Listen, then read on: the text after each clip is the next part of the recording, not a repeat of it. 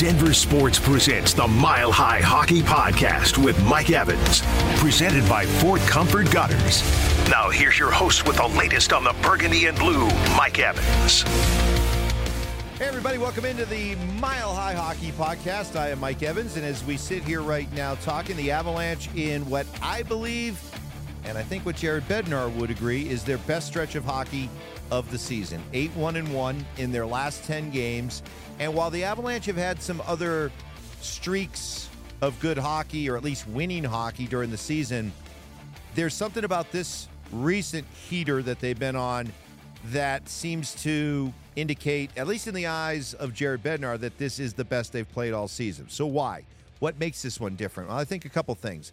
First of all, before they went into this stretch of, of six games playing the likes of the Islanders and um, Florida, Boston, Dallas, Vegas, Toronto. Before they started this stretch, Bednar himself said, This is a big, big challenge for us. It's a big test for us to see where we are as a hockey team. So the fact that they're playing so well during it, that's one reason why Bednar likes this stretch of hockey so much. The other thing that's been been obvious in listening to to Bedsy is that he feels like maybe for the first time this season the team has found a buy-in commitment. Now, there there's two ways of looking at this. There's one is saying, well, you know, I'm really happy with the hockey team and I don't think that we have many flaws. There aren't that many holes to fill. That's not what I've heard from Jared Bednar over the last few games. I think he would be honest with you and say that there's still some issues there are still some concerns. There's still some ways to upgrade this hockey team. But put that aside for a second. It's the way that this current team is playing, that there is more of a buy in, more of a commitment. He talked at length about how I really like my checking game. He's uh, he said this after the last couple games. I really like our checking game. I like the way how we got into our opponents. Um, I like the force with which we played. I like the the buy-in, the commitment. So when you hear a coach talking like that, you you can you can see that he believes that the team is forming a bit of an identity and that you know, for the first half of the season. Remember, we just passed the halfway mark of this season. That that was something that he felt this team was searching for. That even while there were some stretches of good hockey, winning hockey, maybe he never felt like there was that true sense that everybody was buying into the way that they needed to play, the effort, the work ethic, all that. So during this stretch of hockey, I've sensed in in listening and watching Bednar after games talk is that he he likes the way his team has responded to this stretch of tough opponents.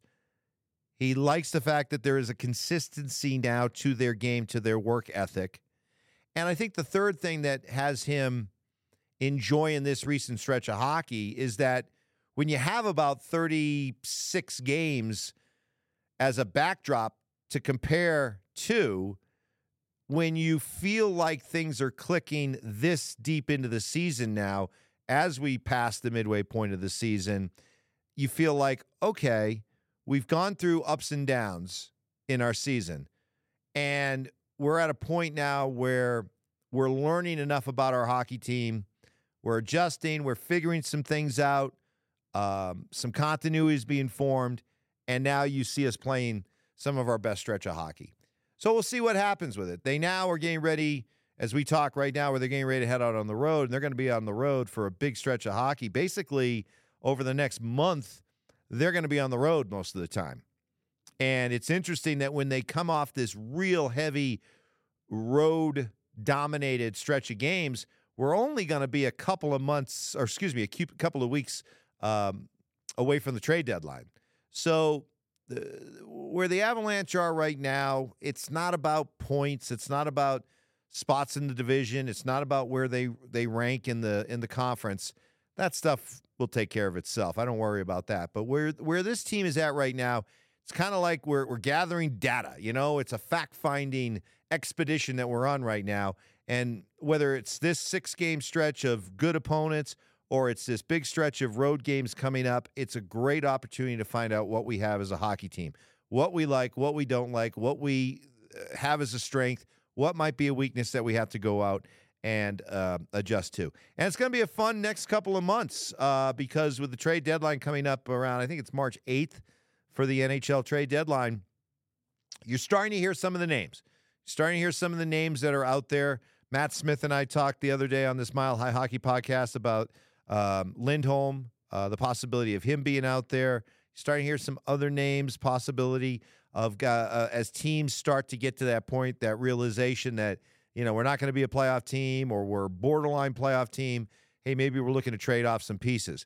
So the Avalanche figure to be active. Um, you know, this this is a case where as much as I like the way the Avalanche are playing, I I, I kind of have to to separate it because man, I love the way the Avalanche their top guns are playing. I love the way their core is playing.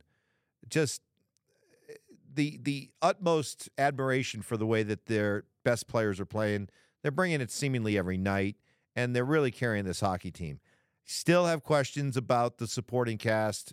Those of you who've been watching this podcast throughout the course of the season, that hasn't changed. I still wonder if they have enough of a supporting cast to be able to go win a Stanley Cup. Ryan Johansen has seen his minutes just gutted. And I, I, I think back to when Ryan Johansen was was brought here and there was this automatic uh, reaction that that tends to follow pretty much every Avalanche move out there among Avalanche media and some of you fans that every move that the Avalanche make is a great move. Every move the Avalanche make is going to be great. And I remember when they made the Johansen trade, folks were saying, "We got our second line center. We got our our 2C now. We found our guy to replace Kadri." And I'm just like, "Really? Really? This is the guy that's going to make us forget about Nazem Kadri. This is going to be the second line center on a team that's going to compete for and hopefully win a Stanley Cup. A team, a guy that Nashville, where he'd been for years, that knew him the best, was willing to move on from him, willing to move him to a division opponent and eat part of his salary. Uh, that kind of set up a red flag for me. So now we're watching Ryan Johansen play at a level that you know, quite frankly, isn't going to cut it. And once again, the Avalanche are in that position of trying to find that second line center. So uh, they got some work to do. They got some work to do. Because while while I like the way they're playing right now, it's not about winning the Central Division. It's not about finishing uh, with home ice for the first round of the playoffs. It's not about having the best record in the West. I really, truly don't care about that stuff because if the Avalanche are built right, then come playoff time, whoever they play, wherever they play, it won't matter. Um, conversely, they could they could have a top seed, and there's still issues with this hockey team. As I look at their ability to win a Stanley Cup, I, I can't stress this enough. This is not about what it takes to reach 100 points. This is not what it takes to win the division. This is not what it takes to be one of the top three teams in the West. It's about what it takes to win a Stanley Cup. And I know what a Stanley Cup winning team does. You know what a Stanley Cup winning team does because it's fresh in our memory from just a couple of years ago. And does anybody out there, loyal viewer, think that we're looking at a team right now that is a Stanley Cup winner? I don't. So there's there's still work to be done, but they're playing well, they're playing hard, and it's resulting right now in good hockey. The other thing I wrote about this at denversports.com Want to want to give a, uh, stick tap to uh, Devon Toews because you, you talk about leadership, you talk about culture. What does it look like? What does it feel like? Devon Toews, who stepped in as the um, de facto captain with Gabe Landeskog out, more on him in a second. But think about, and it's not a coincidence. It just isn't. The Avalanche on this eight one and one run that they're on began immediately following that December 19th loss to the Chicago Blackhawks in Chicago the lowly Blackhawks. Avalanche lost that game. That point dropped the record to 19 14 and 2. Nothing special. And Toews called out the team. Well, not the whole team, but said, We got guys here who aren't playing the way they're supposed to.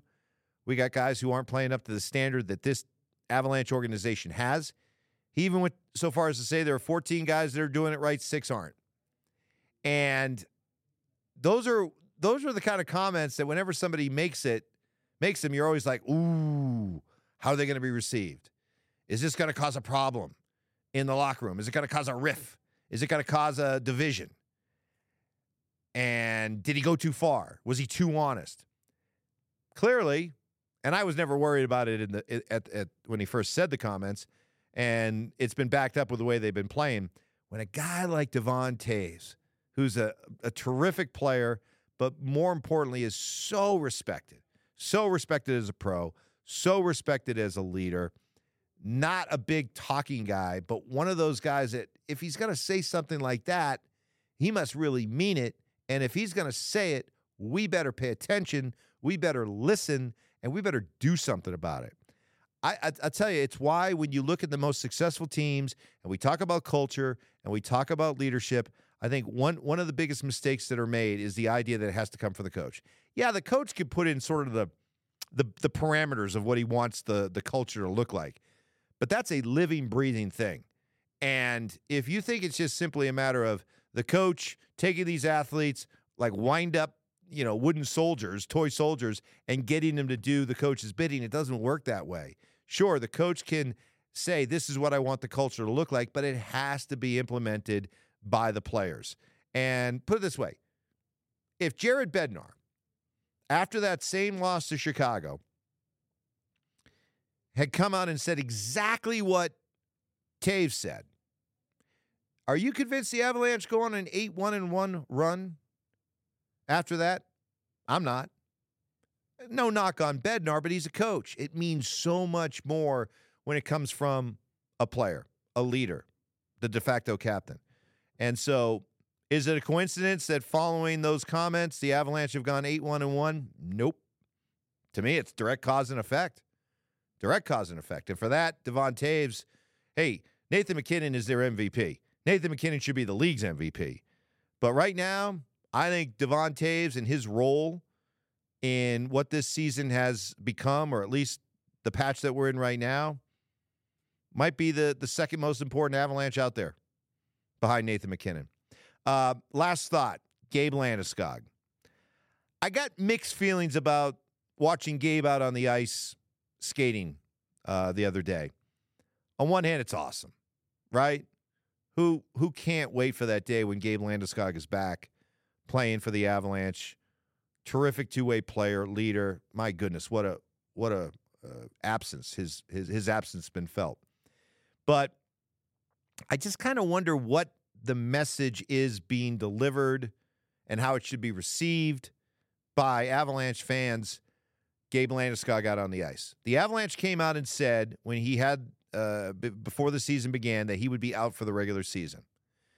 The Avs recently have said they're quote cautiously optimistic that he could return by the playoffs. When he was out on the ice for the little twirl, Jared Bednar afterwards said this was all part of the plan. All right, so what is the plan? And and what's the message being sent here and how should Avalanche fans react to it? In some respects, I don't know if as fans are being treated fairly here. And let me explain. Because if Gabe Landeskog, who is on long-term injured reserve, if he comes back just for the playoffs, fine. You don't have to worry about his salary. Nothing has to be done. You're good.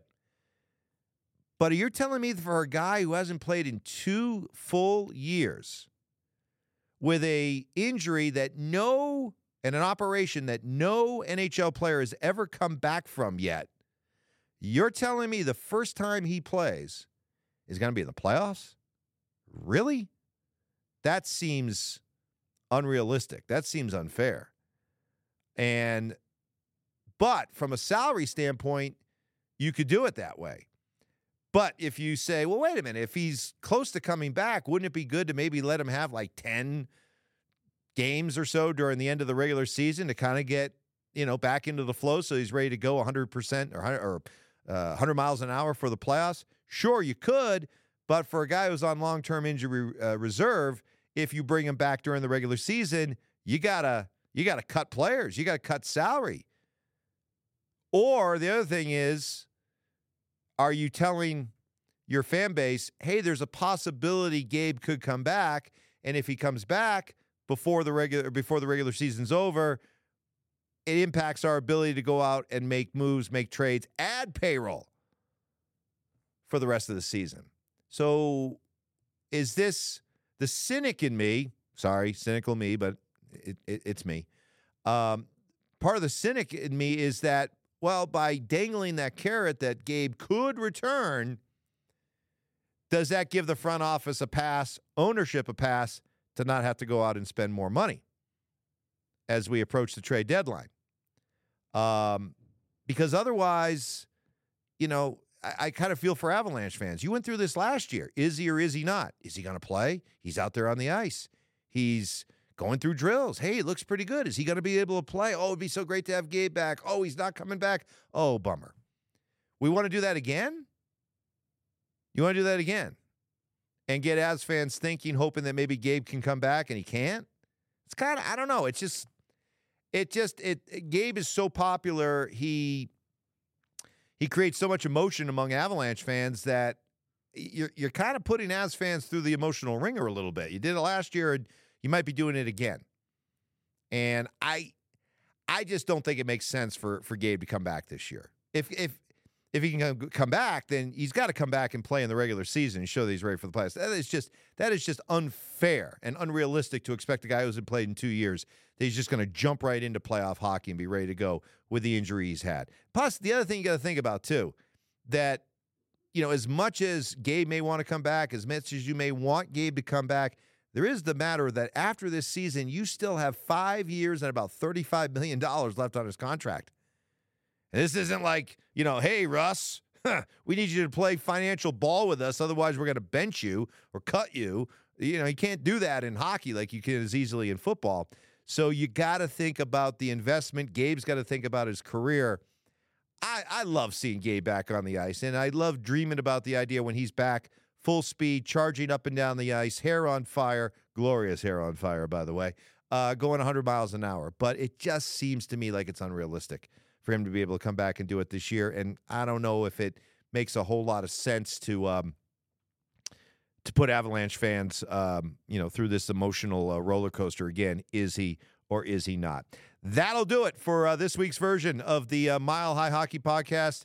A lot of stuff happy with his team. They headed out on the road, and we'll chronicle their uh, road adventures uh, coming up next week. Have a great weekend.